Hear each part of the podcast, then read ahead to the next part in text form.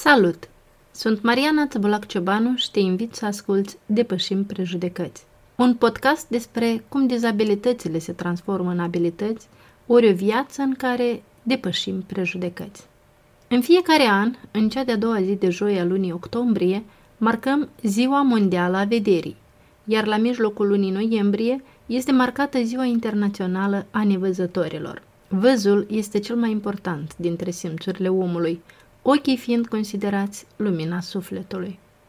Dacă ești curios să știi cum poate duce o viață independentă o persoană care nu vede absolut deloc, cum folosesc tehnologiile în explorarea mediului înconjurător sau ce culori distinge un nevăzător, au aceștia sau nu vise? Toate acestea le vei afla în episodul podcastului de astăzi, intitulat Curiozități despre cum e să fii nevăzător. Așadar, despre cât de mult văd sau nu văd aceste persoane, ce înseamnă afecțiuni de vedere și care este diferența între termenul de nevăzător și dizabilități de vedere, vorbim astăzi cu nimeni altul decât soțul meu, Ion Ciobanu, persoană cu deficiențe de vedere și care este mereu deschis și bucuros să prevească viața cu ochi buni și cu care am decis împreună că ar fi bine să facem un pic de lumină la acest subiect. Salut Ion și bine te-am găsit! Salut! Pentru început aș vrea să facem o clarificare. Ce este dizabilitatea de vedere?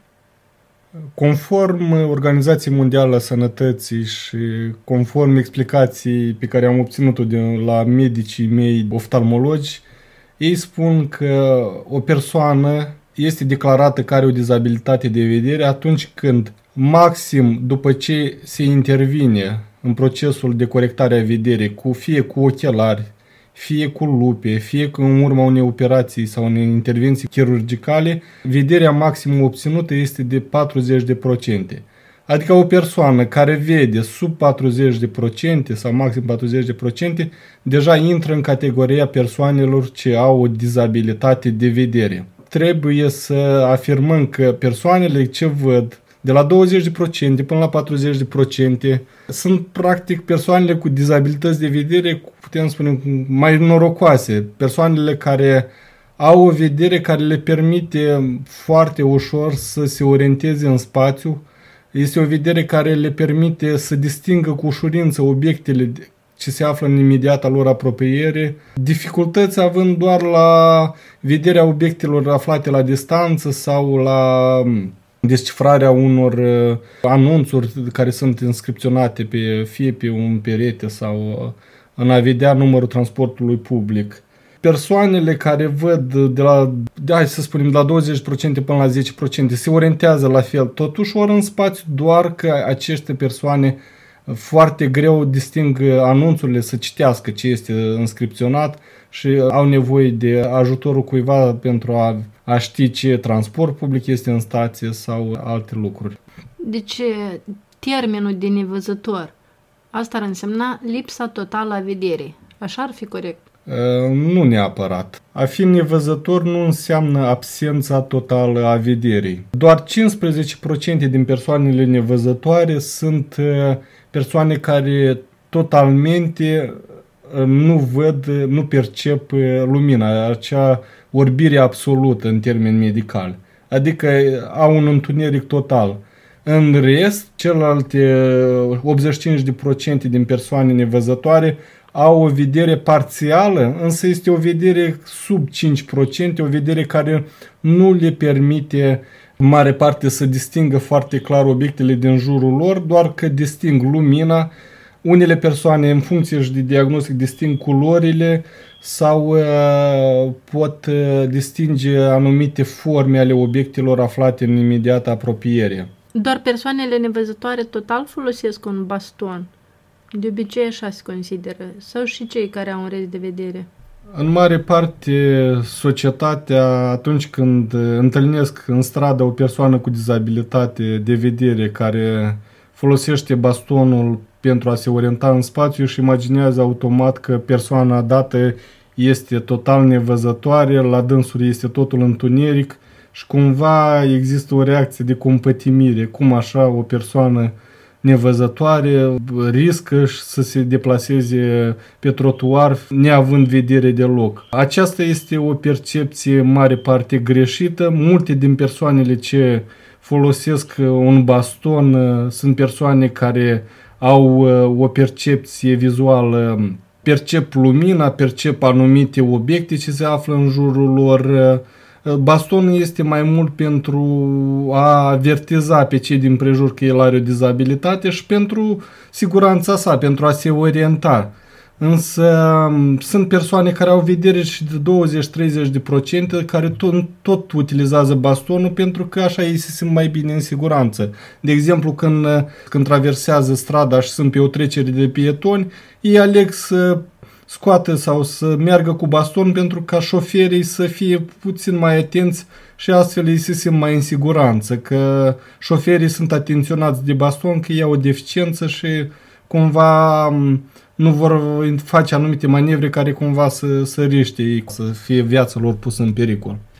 Ion, dar ai putea să-mi spui, te rog, totuși, cum este corect ca să ajuți o persoană nevăzătoare?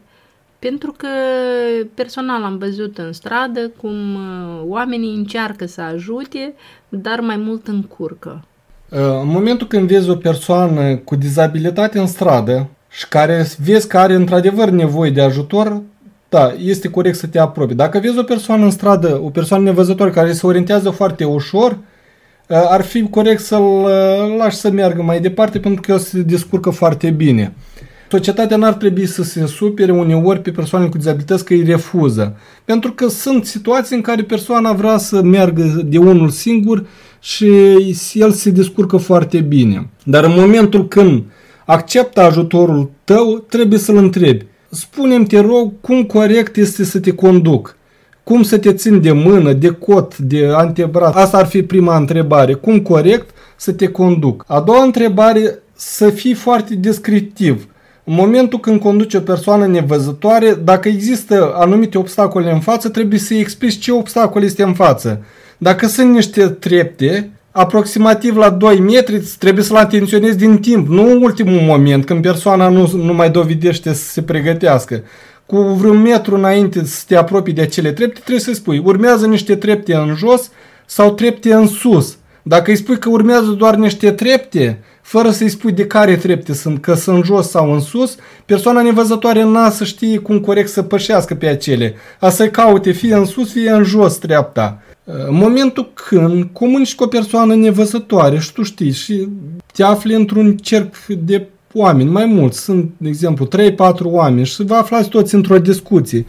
În momentul când tu te adresezi pe nume, persoana o să știe că anume la el te-ai adresat și nu la altă persoană. Dacă tu îl întrebi fără să-i spui pe nume, el nu va ști că tu te uiți la dânsul și nu va ști că anume lui îi adresezi această întrebare și acest lucru este foarte important. De asemenea, trebuie să fim foarte descriptivi, să, să-i, să spunem. Dacă îl conduci pe o persoană, de exemplu, la stația, el îți spune că are nevoie să ajungă la stația de trolebus, îl conduci și în momentul când ajungi în stație îi spune am ajuns în stație, trebuie să-l anunți. Nu pur și simplu îl duci în stație și îl lași acolo și nu îi spui nimic. Pentru că el n-a să știe că el este în stație sau nu este în stație.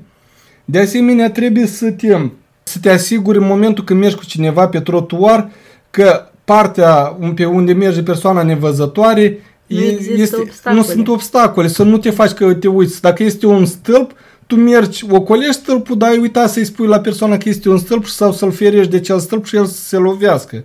De asemenea, când ajuți o persoană cu dizabilitate, când este într-un spațiu închis, dacă urmează o ușă, trebuie să-i explici, vezi că în stânga ta este ușa, ușa se deschide în afară sau înăuntru. Dacă vrei să-l așezi pe un scaun, una din condiții obligatorii ar fi să-i pui mâna persoanei nevăzătoare pe spătarul scaunului, pentru că în momentul el ce va pune mâna sa pe spătar, el își va da seama care este poziția scaunului și va înțelege unde corect să se așeze. Nu, nu pur și simplu îi spui că aici este scaun și ești așează, pentru că el, el nu va ști de unde începe scaunul, cum stă scaunul, care este poziția scaunului și tot așa. Trebuie să fii foarte descriptiv. Dacă este o masă, trebuie să-i spui. În fața ta este o masă, sunt două sticle cu apă, există un carnet, cumva ca omul să aibă toată informația în care el să se simte bine, să se simte ca într-un mediu care deja îi este familiar. Iată, vorbeai mai sus despre prejudecățile astea care sunt, să recunoaștem, adânc înrădăcinate în mintea omului, de genul, of, săracul, este orb. Cum ar fi corect să reacționezi când te întâlnești cu astfel de persoane? Depinde de situație și de context. Dacă vezi că persoana este cu baston și cumva are o dificultate, sau dacă vezi că persoana este dezorientată și nu este clar încotro să o apuce, sigur îl poți întreba dacă pot să te ajut cu ceva, dacă aveți nevoie de ajutor. Asta ar fi una din uh, cazuri. Dacă vedeți o persoană nevăzătoare ce folosește un baston și se deplasează pe trotuar, merge corect, atunci ar fi bine pur și simplu să treci pe lângă el ca pe lângă oricare altă persoană, nu trebuie să ai o reacție deosebită. Ceea ce văd eu din partea societății, în mare parte, deseori, societatea um, comentează, trece pe lângă o persoană cu dizabilitate și spune Uh, oftează sau uh, spune ce mai este ca vederea, cum este să trăiești fără vedere, vezi un fel de, de reacție, de revoltă față de această nedreptate făcută de Dumnezeu, că cum așa a permis Dumnezeu ca acest om să nu vadă. Ceea ce este, din punct de vedere uman, poate este o reacție firească, dar în același timp persoanele cu dizabilități nevăzătoare, auzind aceste reacții, aceste reacții îi fac pe dânsi să se simte diferiți. Deseori, dizabilitatea în societate este percepută mult mai grav decât ea este în realitate. O persoană fiind pe stradă, nevăzătoare, cunoaște foarte, foarte bine de obicei locul unde se deplasează el se duce și deja s-a obișnuit cu situația, s-a învățat locurile și în momentul când aude aceste reacții, aceste reacții cumva mai mult trezesc stări de, de anxietate, stări de com, anumite complexe, ceea ce nu este corect. Deranjează. Deranjează.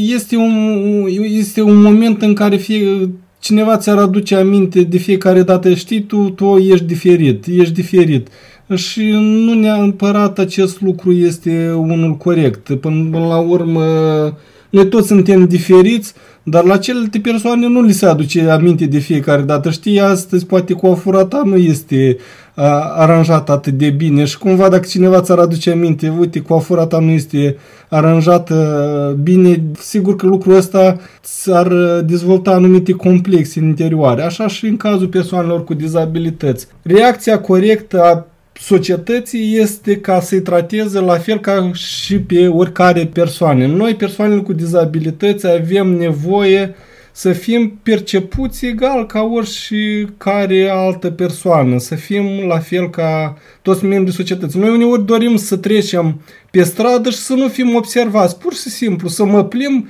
și să nu se apropie cineva și să mă întrebe, dar ce ai pățit, dar cum așa e să trăiești fără vedere, ei, dar cum așa, de ce nu te duci la medic și de ce nu te operezi? Cam așa, cam astea sunt întrebările oamenilor când întâlnesc o persoană nevăzătoare. Dar cât e de corect ca atunci când stai de vorbă cu un nevăzător să folosești cuvintele iată, uite, vezi, privește. Se simt aceste persoane jignite sau nu? Pentru că foarte multe persoane își pun întrebarea asta că stând de vorbă cu o persoană cu deficiență de vedere, cumva se simt închisite, că ui, dar eu am zis, iată, aici este sau iată, nu știu, ceva Adică Uite, uite-te la obiectul uite ăsta da. sau privește. Când vorbești cu o persoană nevăzătoare sau cu dizabilitate de vedere, trebuie să vorbești la fel ca și cu oricare altă persoană. Nici o persoană cu dizabilitate de vedere nu o să se supere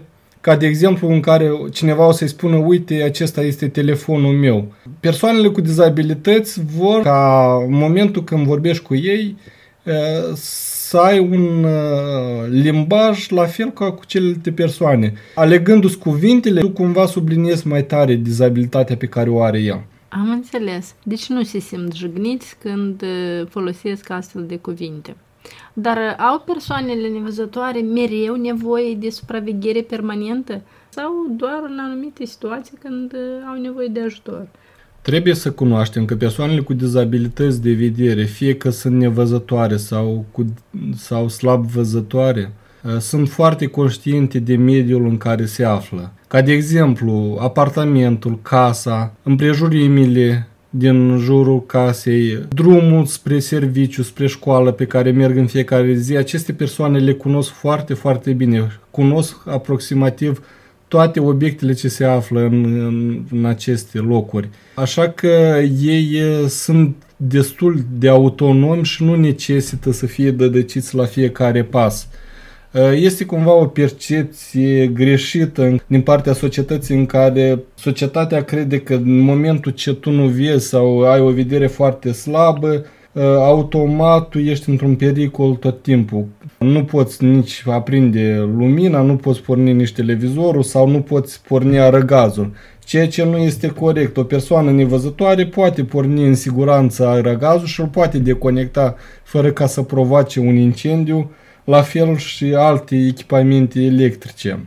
Persoanele nevăzătoare doar cunosc mediul puțin diferit ca celelalte persoane, în sens că în momentul când se află într-un mediu nou, ei sunt nevoie să cunoască obiectele ce, care sunt în împrejurimi. Și le cunosc fie cu bastonul, fie că pipăi și astfel își dau seama fiecare care obiect este în jurul lor.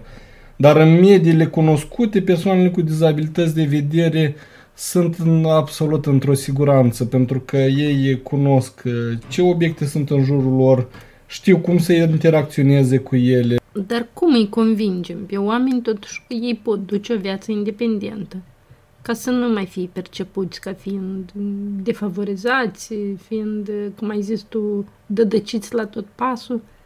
Oamenii se conving prin puterea exemplului. De obicei, familiile care au persoane cu dizabilități de vedere, deja locuind cu ei alături, înțeleg care sunt abilitățile persoanelor și cumva ei nu se mai miră că această persoană se, dis- se descurcă. Cât mai multe exemple de persoane cu dizabilități nevăzătoare vom avea în societate, persoane care merg la școală, persoane care merg la muncă, persoane care merg la cumpărături, la piață, la magazin de unii singuri, cu atât societatea își schimbă percepția. De obicei, cei care au în jurul lor persoane nevăzătoare sunt mult mai socializați și cunosc abilitățile acestor persoane. Cunosc că ei se pot folosi de calculator, pentru că au văzut vreodată prin exemplu pe care ei l-au dat cum se folosește de calculator. Cunosc cum ei se folosesc de telefoanele mobile, pentru că au văzut cum o persoană nevăzătoare se folosește de telefonul mobil. Și tot așa, prin puterea exemplului, societatea își schimbă percepția. De ce peste hotare societățile sunt mult mai deschise și nu mai sunt mirate de abilitățile persoanelor nevăzătoare? Pentru că ei au în cercul lor de cunoștință persoane cu dizabilități, pentru că sunt societăți care au creat condiții de accesibilitate pentru aceste persoane. Aceste persoane sunt tot mai vizibile în societate și marea majoritatea cunosc câte un caz de persoane cu dizabilitate care se descurcă. Există, au percepția inversă, că pe aceste persoane se descurcă, sunt persoane autonome, care au o familie, care au un job, care au mers la școală și cumva pentru ei nu se mai miră că felul cum aceste, acești oameni se descurcă. Dar și la noi avem exemple destule ca să dăm când persoane cu deficiențe de vedere a, sunt angajate în câmpul muncii, sunt studenți, locuiesc singuri într-un cămin studențesc, fără a avea pe cineva din membrii familiei alături. Deci își întemeiază o familie, cum ai spus tu, uneori chiar depășesc și unele abilități a altor persoane care, mă rog, dau mâinile în jos fără a avea o disabilitate și nu vor să se descurce. Din popor se știe că dacă unul dintre simțurile unei persoane nu mai funcționează, celelalte devin mai clare. Adică dacă nu vezi, Dumnezeu te înzăstrează în schimb cu un alt simț, nu știu, nemaipomenit sau a șaselea simț. Este asta adevărat? Mm, parțial adevărat, doar că depinde de la persoană la persoană. În mare parte, persoanele cu dizabilități își folosesc simțurile celelalte care le-au rămas mai, un pic mai mult decât alți oameni. De exemplu, dacă ai o deficiență de vedere sau ești nevăzător, folosește auzul mai mult decât, uh, decât alte persoane. Pentru că auzul îți oferă acea informație de care o ai nevoie din mediul înconjurător ca să fii tu în siguranță. În momentul când mergi pe un trotuar, tu ești foarte atent la tot ce se aude în jurul tău. Auzi cum merg mașinile în mod paralel pe stradă, pe lângă tine. Auzi pașii care vin în întâmpinarea ta și cumva după sunet te ajută să te orientezi mai bine. Asta nu înseamnă neapărat că ai un auz mai bun, doar că îl folosești mai mult. Ești mai atent la toate sunetele din prejurimi ca să te afli în siguranță și ca să te orientezi. La fel și simțul tactil. Îl folosești mai mult pentru că asta e modalitatea ta de a, de a percepe forma sau uh, mărimea unui obiect, de a înțelege ce obiect ai în mână.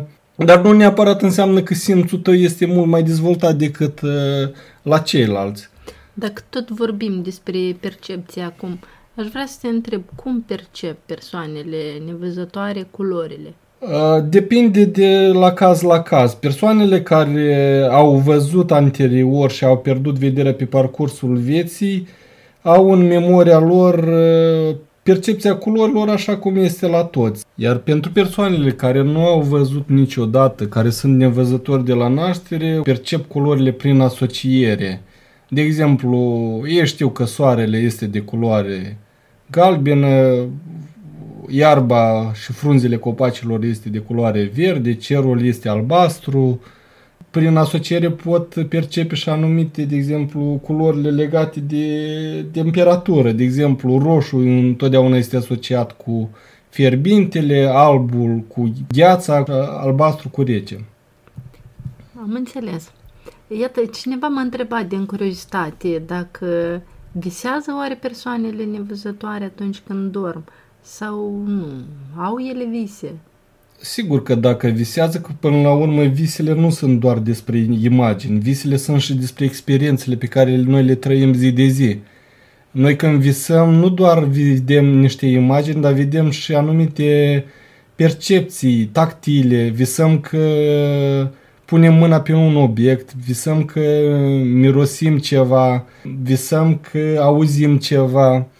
Așa că visele sunt uh, niște procese ale creierului legate de experiențele noastre. Citiserăm un studiu în care persoane, în care erau implicate atât persoane total nevăzătoare din copilărie și persoane care au dizabilități de vedere și toți au afirmat că au avut în viața lor experiență de a visa, fie că ating un obiect sau că miroase un obiect sau că aud ceva, fie chiar și imagini. Eu, de exemplu, visele mele întotdeauna sunt cu imagini foarte clare din momentul când vedeam. Chiar dacă am o dizabilitate de vedere, care acum vederea mea este foarte încetsoșată, majoritatea viselor mele sunt legate de niște imagini care sunt clare în vis. Până la urmă, fiecare visăm în mod diferit, pentru că suntem persoane diferite și fiecare avem percepție asupra lucrului în mod individual. Acum avem uh, o serie de tehnologii, fel de fel de inovații, fel de fel de tehnică adaptată, nu știu, cum ajută noile tehnologii nevăzătorii să exploreze lumea, să învețe, să muncească? Spre exemplu, tot vorbind din experiența ta, tu cum le folosești? Trebuie să recunoaștem că tehnologiile informaționale au fost ca un colac de salvare pentru persoanele cu dizabilități de vedere pentru că au um, redus din acea prăpastie de informații care exista înainte să existe aceste tehnologii. Până la urmă, dizabilitatea de vedere în ce constă? Că te lipsește de informații din jurul, din mediul înconjurător și te lipsește și din informația aflată, de exemplu, informația pe care o înveți la școală, aflată într-o carte, din cărțile neaccesibile, și în momentul când tu nu poți avea acces la informație, nu poți prelucra acea informație, în momentul acela tu cumva ești diferit față de celălalt, ai dizabilitatea aceasta, pentru că toți pot, pot vedea informația, au acces la informație și pot lucra cu informație. Păi, anume tehnologiile au redus acea prăpastie. În momentul când uh, S-au dezvoltat aceste cititoare de ecran. Persoanele cu dizabilități au avut instantaneu aproape la toată literatura ceea ce înainte nu aveau.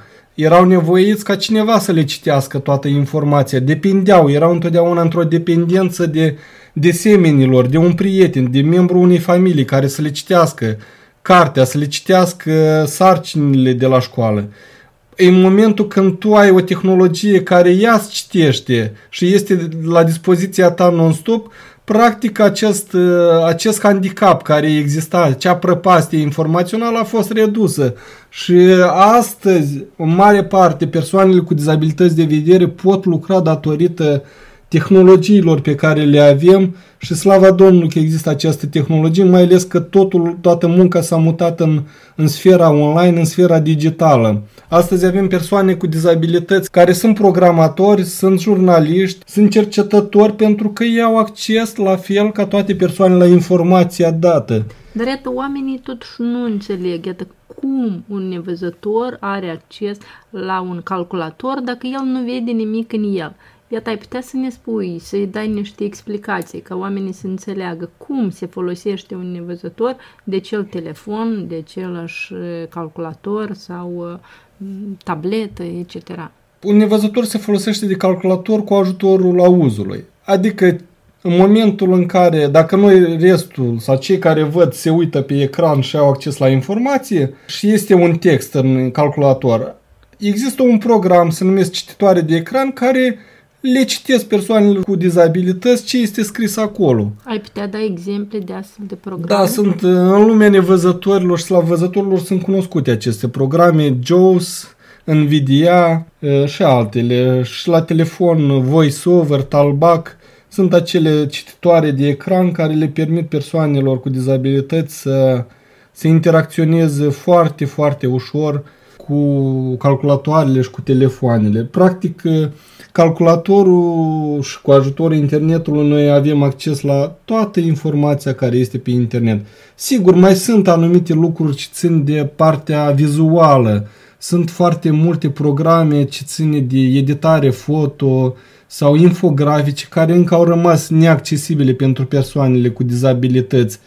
Dar sau uh, lucru în Excel, în tabele, Însă, în mare parte, informația text și informația audio și video în mod parțial a devenit accesibilă pentru persoanele cu dizabilități. Și aș vrea să subliniez un lucru.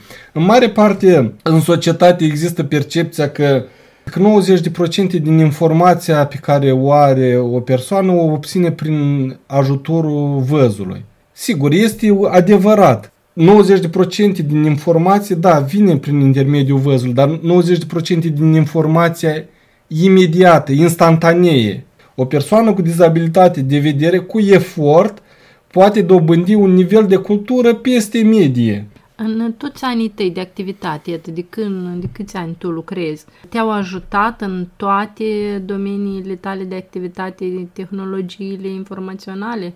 Sau uh, au fost uh, situații în care ori n-ai avut nevoie de ele sau uh, ai găsit o alte alternative? Uh, în ultimii ani m-au ajutat tehnologiile pentru că în mare parte mi-au sporit gradul de independență. Până să am acces la un calculator accesibil, eu eram dependent de persoanele din anturajul meu, de familie, de prieteni, când aveam nevoie să citesc ceva ce este scris pe un ambalaj, trebuia să rog pe cineva. Când aveam nevoie să-mi descrie sau uh, ce se află la televizor, avem nevoie de ajutor cineva sau să-mi citească ce este scris în carte, trebuia să... La fel, eram dependent. Uh, în momentul când am început să utilizez tehnologiile, practic am, am devenit mai mult mai independent pentru că eu pot număra bancnotele cu ajutorul unui program care îmi citește bancnotele și îmi spune că e de 5 lei, de 10 lei, de 20 de lei. Uh, pot uh, citi un anunț care este pe o ușă pentru că pot fotografia cu telefonul și el automat îmi citește textul care este afișat în acel anunț. Însă în ceea ce ține de deplasarea pe stradă, combin experiența personală în uh, ceea ce ține de un loc Exact despre asta vroiam să te întreb. Cum explorează persoanele cu deficiențe de vedere locurile noi, spații necunoscute, unde n-au mai fost încă niciodată? În mare parte, în locurile noi se duc uh, însoțiți de cineva. Uh, persoanele cu dizabilități, din păcate, încă nu au acces la o tehnologie care să le ofere o securitate și o independență în care să se descurce foarte ușor în locurile noi. Experiența mea personală a locurilor, a locurilor pe care le cunosc cu tehnologiile. Sunt pe stradă și pornesc un program care îmi spune ce obiecte sunt în împrejurime în baza informațiilor puse pe Google Maps. Merg pe stradă și îmi spune la 10 metri este farmacia cu tare, la 20 de metri este magazinul cu tare, aici este intersecția cu tare și tot așa. Eu în permanent sunt conștient de locul pe care îl cunosc mergând pe el și plus la asta tehnologia mă informează. De fiecare dată mi-aduce aminte.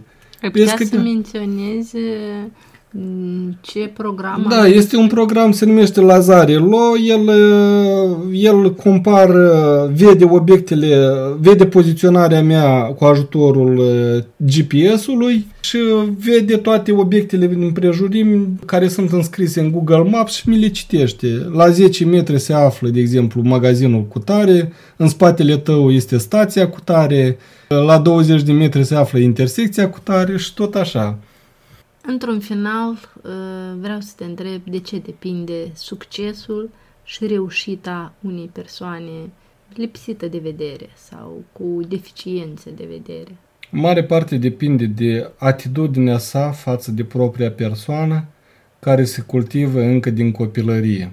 În mare parte, persoanele cu dizabilități de vedere care au reușit să aibă să obțină un mod de viață independent care au reușit să aibă, să obțină studii, să-și găsească un loc de muncă, sunt persoane care au avut în jurul lor oameni care au văzut mai mult uh, persoana, au văzut personalitatea lor și mai puțin dizabilitatea pe care o au. Să vadă potențialul persoanei și mai puțin dizabilitatea, pentru că dacă de mic se va spune tu nu o să poți face ce, că tu nu vezi, tu nu o să poți să înveți, că tu nu vezi, nu te apuca să desfaci obiectul acela, că tu nu vezi și să-l defectezi. Uh, dar pentru ce îți trebuie tu să, să te duci să lucrezi, că asta înseamnă ca să te chinui. Nu-i mai bine să stai acasă. Anume cu așa o atitudine, persoana crește că este diferită și nu are abilități și cumva este ca o condamnare. Nu se mai poate face nimic, nu există nicio soluție, eu nu văd, dacă ești lipsit de vedere, s-a terminat uh, lumea și gata, nu mai este nimic de făcut. Anume, da, ai o dizabilitate de vedere, dar asta nu înseamnă o condamnare la neputință și o condamnare la o viață în care tu nu mai ai nicio șansă. Dacă o să găsim un potențial și o vedea din fiecare problemă o provocare în a merge mai înainte, atunci vom avea rezultate.